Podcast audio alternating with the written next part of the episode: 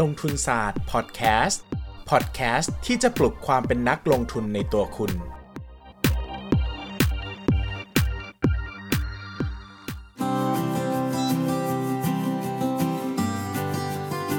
วัสดีครับ ลงทุนศาสตร์พอดแคสต์นะครับ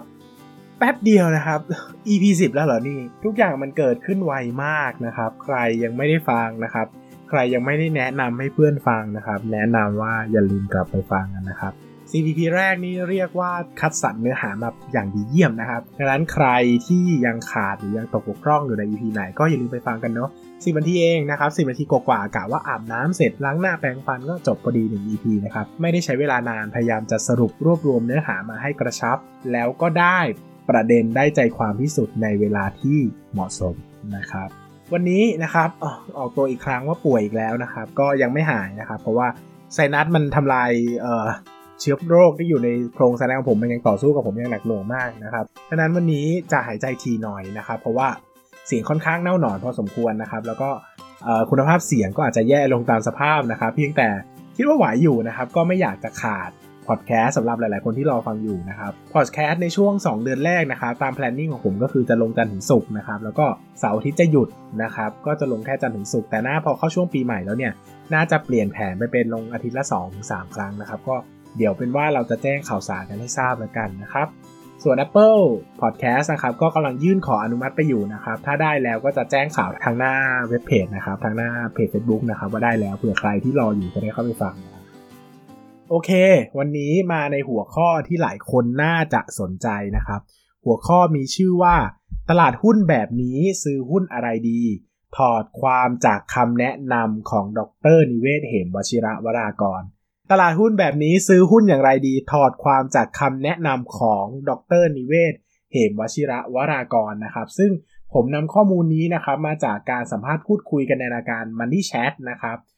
มุมมองของดรในหุ้นปี 2019 นะครับ ที่ดรให้สัมภาษณ์ไว้ในช่วงประมาณกลางปีนะ ถ้าผมจำไม่ผิดนะครับ ซึ่งผมว่า เป็นอีกครั้งหนึ่งที่ด็อกเตอร์ตอบอะไรได้ค่อนข้างชัดเหมือนกันเนาะก็เลยสรุปมาให้ฟังว่าเฮ้ยจริง ๆ แล้วด็อกเตอร์นิเวศน์เนี่ยเขาแนะนำหุ้นอะไรบ้างนะครับ ที่ดรนิเวศน์คิดว่าน่าสนใจนะครับ จริง ๆ แล้วเนี่ยดรนิเวศน์บอกว่าตลาดหุ้นในปัจจุบันไม่ได้แพงมากนักนะครับ หมายถึงว่าที่เรารู้สึกว่าแพงอะ่ะเพราะว่าเราไปเล่นหุ้นเล็กหุ้นกลางกันที่ PE มาสูงสูงนะครับในขณะที่หุ้นใหญ่บางตัว PE ต่ำ10 ต่ำ7 ต่ำ8ก็ยังมีให้เห็นนะครับ พียงแต่มันไม่เราใจนะครับนักลงทุนรายย่อยเท่าไหร่นะครับเราก็เลยไปเล่นแต่ตัวที่มันแพงๆนะครับดังนั้นตัวถูกๆยังมีไหมมีนะครับเพียงแต่ดรก็บอกว่าแต่มันก็ไม่ได้ถูกขนาดนั้นนะ หมายถึงว่ามันก็ไม่ได้ถูกขนาดซื้อได้ทุกตัวเป็นตลาดนะตัวใหญ่ๆ ดัง ๆ ก็ยังแพงอยู่นะครับ ดังนั้นต้องมีการ selection หน่อย เลือกหุ้นที่ราคาถูกแบบน่าลงทุนอะนะครับไม่ได้ถูกแบบไม่น่าลงทุนไปเลย หรือว่าก็ไม่ได้น่าลงทุนแต่แพงมากนะครับ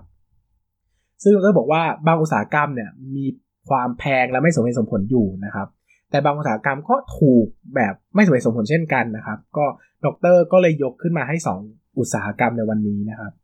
กลุ่มแรกนะครับ คือกลุ่มโภคภัณฑ์นะครับ หรือ commodity นะครับ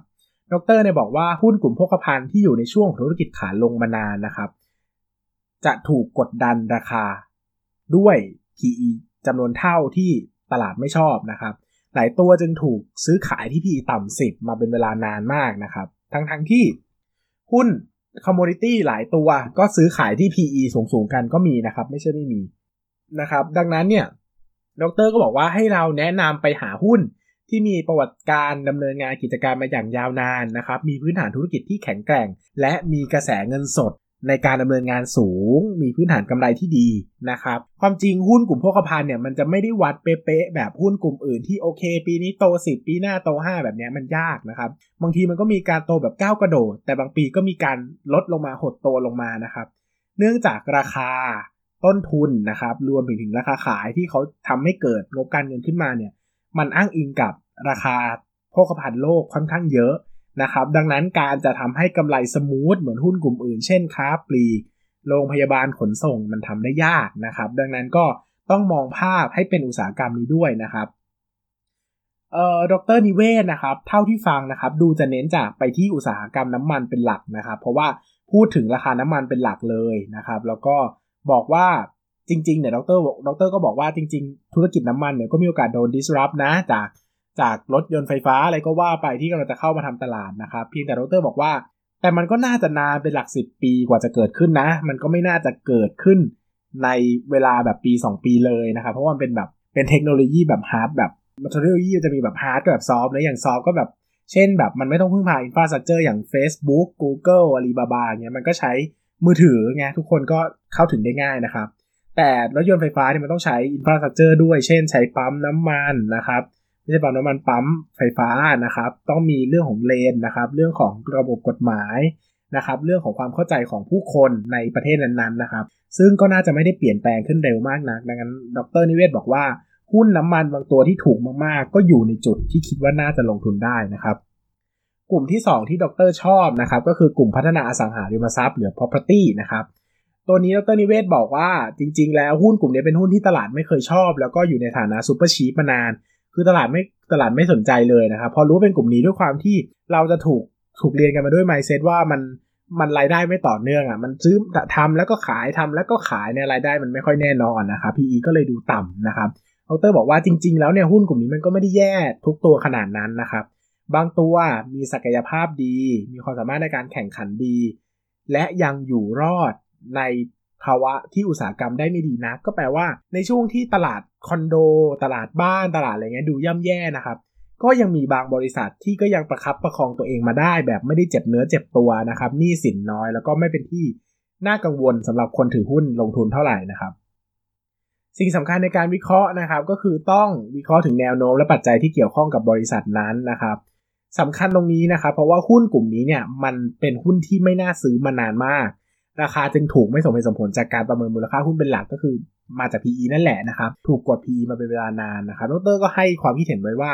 ถ้าวันหนึ่งนะครับกำไรมันออกมาดีนะครับพิสูจน์เองได้ว่ามันก็โตได้ว่ะนะครับมันก็อยู่ได้มันก็เป็นหุ้นที่ดีตัวหนึ่งโดย ถึงแม้ว่าจะอยู่ในอุตสาหกรรมที่ไม่ดีก็ตามนะครับแบบนั้นเนี่ยตลาดอาจจะเปลี่ยนใจก็ได้ ซึ่งอาจจะทำให้เราได้แกลบในช่วงของการเปลี่ยน valuation หรือที่เขาเรียกกันในหมู่นักลงทุนว่า relate PE ใหม่นั่นแหละ ช่วงนั้นจะเป็นช่วงที่ทำให้เราทำกำไรได้ค่อนข้างเยอะเลยนะครับ เพียงแต่เพียงแต่เพียงแต่ไอการคาดการว่าตลาดจะปรับ PE หรือประเมินมูลค่าให้ใหม่เนี่ยก็เป็นเรื่องที่ยากไปเสียกว่าการคาดการว่ากำไรไตรมาสหน้าจะเป็นเท่าไหร่เสียอีกใช่ไหมครับ เพราะเราไม่มีทางรู้เลยเนอะว่าคนเป็นล้านคนกำลังคิดอะไรอยู่กับหุ้นตัวนี้นะครับ ดังนั้นก็อาจจะต้องลงทุนแบบด็อกเตอร์นะครับ ถือยาวๆ สบายๆรอไปนานๆนะครับ วันหนึ่งมันจะขึ้นเดี๋ยวมันก็ขึ้นของมันเองนะครับ ดังนั้นเนี่ยหุ้น 2 กลุ่มนี้ที่ดรนิเวศน์แนะนำมานะครับ ก็จะมีภาพในการถือค่อนข้างยาวอยู่แล้วตามสไตล์ด็อกเตอร์นะครับ และอีกประเด็นหนึ่งที่พลาดไม่ได้นะครับ คือพื้นฐานจะต้องแน่นมาก แล้วก็ราคาจะต้องถูกมากนะครับ อย่าลืมว่ากลุ่ม 2 กลุ่มนี้ด็อกเตอร์แนะนำไม่ซื้อเพราะว่ามันถูกนะ เนื่องจาก 2 ตัวนี้มันเป็นหุ้นกลุ่มที่ PE มันต่ำด้วยธรรมชาติอยู่แล้วนะครับ ดังนั้นถ้าจะไปซื้อหุ้น 2 กลุ่มนี้ แต่ไปซื้อหุ้นตัวที่ PE สูง ผมว่ามันก็ไม่สมเหตุสมผลเท่าไหร่นะ หรือว่าจะไปซื้อตัวที่ PE ต่ำแล้วก็ไปซื้อตัวที่แบบเขาเรียกว่าพื้นฐานไม่ค่อยดีอะ่ะกำไรบ้างขาดทุนบ้างกำไรบ้างขาดทุนบ้างแบบนี้ผมว่ามันก็ไม่เหมาะสมอยู่ดี เพราะว่ามันก็มีตัวที่ถูกด้วยดีด้วยอยู่ในตลาดอยู่แล้วนะครับ ดังนั้นก็แนะนำว่าลองไปเลือกหาดูได้นะครับ ใบนิดนึงนะครับก็จริงๆแล้วเนี่ยพูดพูดไปผมว่ามันก็คงไม่น่าเกลียดเนอะ จริงๆ ดรนิเวศเนี่ยหุ้นคอมมูนิตี้ที่ดรถือแน่ๆนะครับ ก็คือ BCP นะครับ บางจากนะครับ แล้วก็ BCPG นะครับ บางจาก Power นะครับ ก็เป็นหุ้นกลุ่มพลังงานที่ผมไม่รู้นะว่าดรหมายถึงหุ้นกลุ่มตัว 2 ตัวนี้หรือเปล่า แต่ผมแนะนำว่าใครอยากจะแนะนำเขาเรียกว่าคิดเปรียบเทียบอะ ก็ลองไปดูหน่อยละกันว่าด็อกเตอร์เขาซื้อมันมีอะไรน่าสนใจ ราคามันถูกจริงไหมมันแข็งแกร่งจริงไหมเราอาจจะไม่ได้ซื้อ 2 ตัวนี้ก็ได้ถูกไหมเราอาจจะไปซื้อหุ้นตัวที่ดีกว่าด็อกเตอร์อีกเช่น ตอนนี้มันถูกกว่าแต่แต่แบบคุณภาพมันดีกว่าอะไรอย่างเงี้ยนะครับ ก็ทำได้เหมือนกัน ในขณะตัวที่อีกกลุ่มหนึ่งกลุ่มอสังหาริมทรัพย์ที่ด็อกเตอร์ถือ ก็คือตัว Q House นะครับ Quality House ซึ่งด็อกเตอร์ก็ถือมานานนะครับ แล้วก็ราคามันก็ถูกมานานอย่างเงี้ยบางช่วงเนี่ย ราคาทั้งบริษัทถูกยิ่งกว่าทรัพย์สินที่มันถือเสียอีกนะครับ ซึ่งก็ถือว่าถูกมากๆนะครับ เพียงแต่ราคาหุ้นมันไม่ไปไหน เนื่องจากคนก็ยังให้ PE ไม่แพงครับไม่เกิน 10 มาตลอดเวลานะครับ ซึ่งแน่นอนว่าดรไม่ได้แนะนำหุ้น3ตัวนี้นะ แต่ผมบอกว่าเฉยๆสำหรับบางคนที่ฟังจบแล้วมันดูลอยๆมันดูเอ้ยพูดอะไรก็ต้องไม่หาอีกหรอไม่เห็นเข้าใจเลยตัวไหนดีอะไรเงี้ยนะครับก็แนะนำก็ชื่อไปลองเสิร์ชดูลองค้นหาดูแล้วกันนะครับ แล้วก็ศึกษาให้ดีนะครับ เพราะว่าทุนที่เราถือทุนที่ดรถือเป็นคนละทุนกันนะครับ ดรก็อาจจะถือทุนต่ำกว่านี้ก็ได้หรือสูงกว่านี้ก็ได้นะครับ ไม่มีใครรู้นะครับ แล้วก็คุณภาพแต่ละช่วงเวลาก็เปลี่ยนแปลงไปนะครับ ความเป็นจริงก็เลือกดูทุกตัว แล้วก็เลือกตัวที่ดีที่สุดนะครับถูกที่สุดนะผมว่าจะคุ้ม แล้วก็จะดีกว่านะครับ ยังไงก็ลองตัดสินใจแล้วก็ไปศึกษาข้อมูลเพิ่มเติมกันดูแล้วกันครับ วันนี้ก็ไม่ได้แนะนำซื้อถือหรือขายหลักทรัพย์แต่อย่างใดนะครับ กรุณาลงทุนอย่างมีวิจารณญาณด้วยนะครับ เพื่อที่ จะได้รักษาเงินในกระเป๋าของคุณนะครับที่หามาอย่างยากเย็นแสนเข็ญอย่าเอาไปละลายทิ้งในตลาดหลักทรัพย์นะครับ ก็ชอบกดไลค์ใช้กดแชร์นะครับกดติดตาม ช่องทางลงทุนศาสตร์ใน podcast player ที่คุณใช้นะครับกลับมาพบกันใหม่คราวหน้านะครับ ก็อยากฟังเรื่องอะไรพิเศษก็อย่าลืมเม้นบอกกันได้นะครับ อันไหนมีเรื่องที่น่าสนใจก็จะมาเล่าบอกกันอย่างหัวข้อบางเรื่องที่พูดไปเมื่อวันสองวันนี้ก็มาจากคำถามของคุณผู้ฟังนั่นแหละที่คิดว่าน่าสนใจนะครับ ก็สำหรับวันนี้ก็ขอบคุณมากครับ